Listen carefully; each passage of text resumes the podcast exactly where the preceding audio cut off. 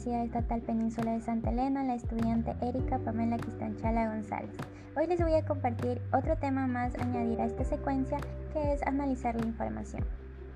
Entonces, al referirnos al procesamiento de datos, estamos queriendo decir cómo vamos a organizar esos elementos que hemos contenido durante nuestro proceso de recolección de datos, los cuales se obtuvieron a través de nuestro instrumento de investigación a base de una lectura activa, selectiva y de anotaciones ya que este procesamiento nos ayuda a organizar las ideas para tener una mejor selección de información y mejor interpretación de esos resultados. ¿Cómo realizar el análisis de información?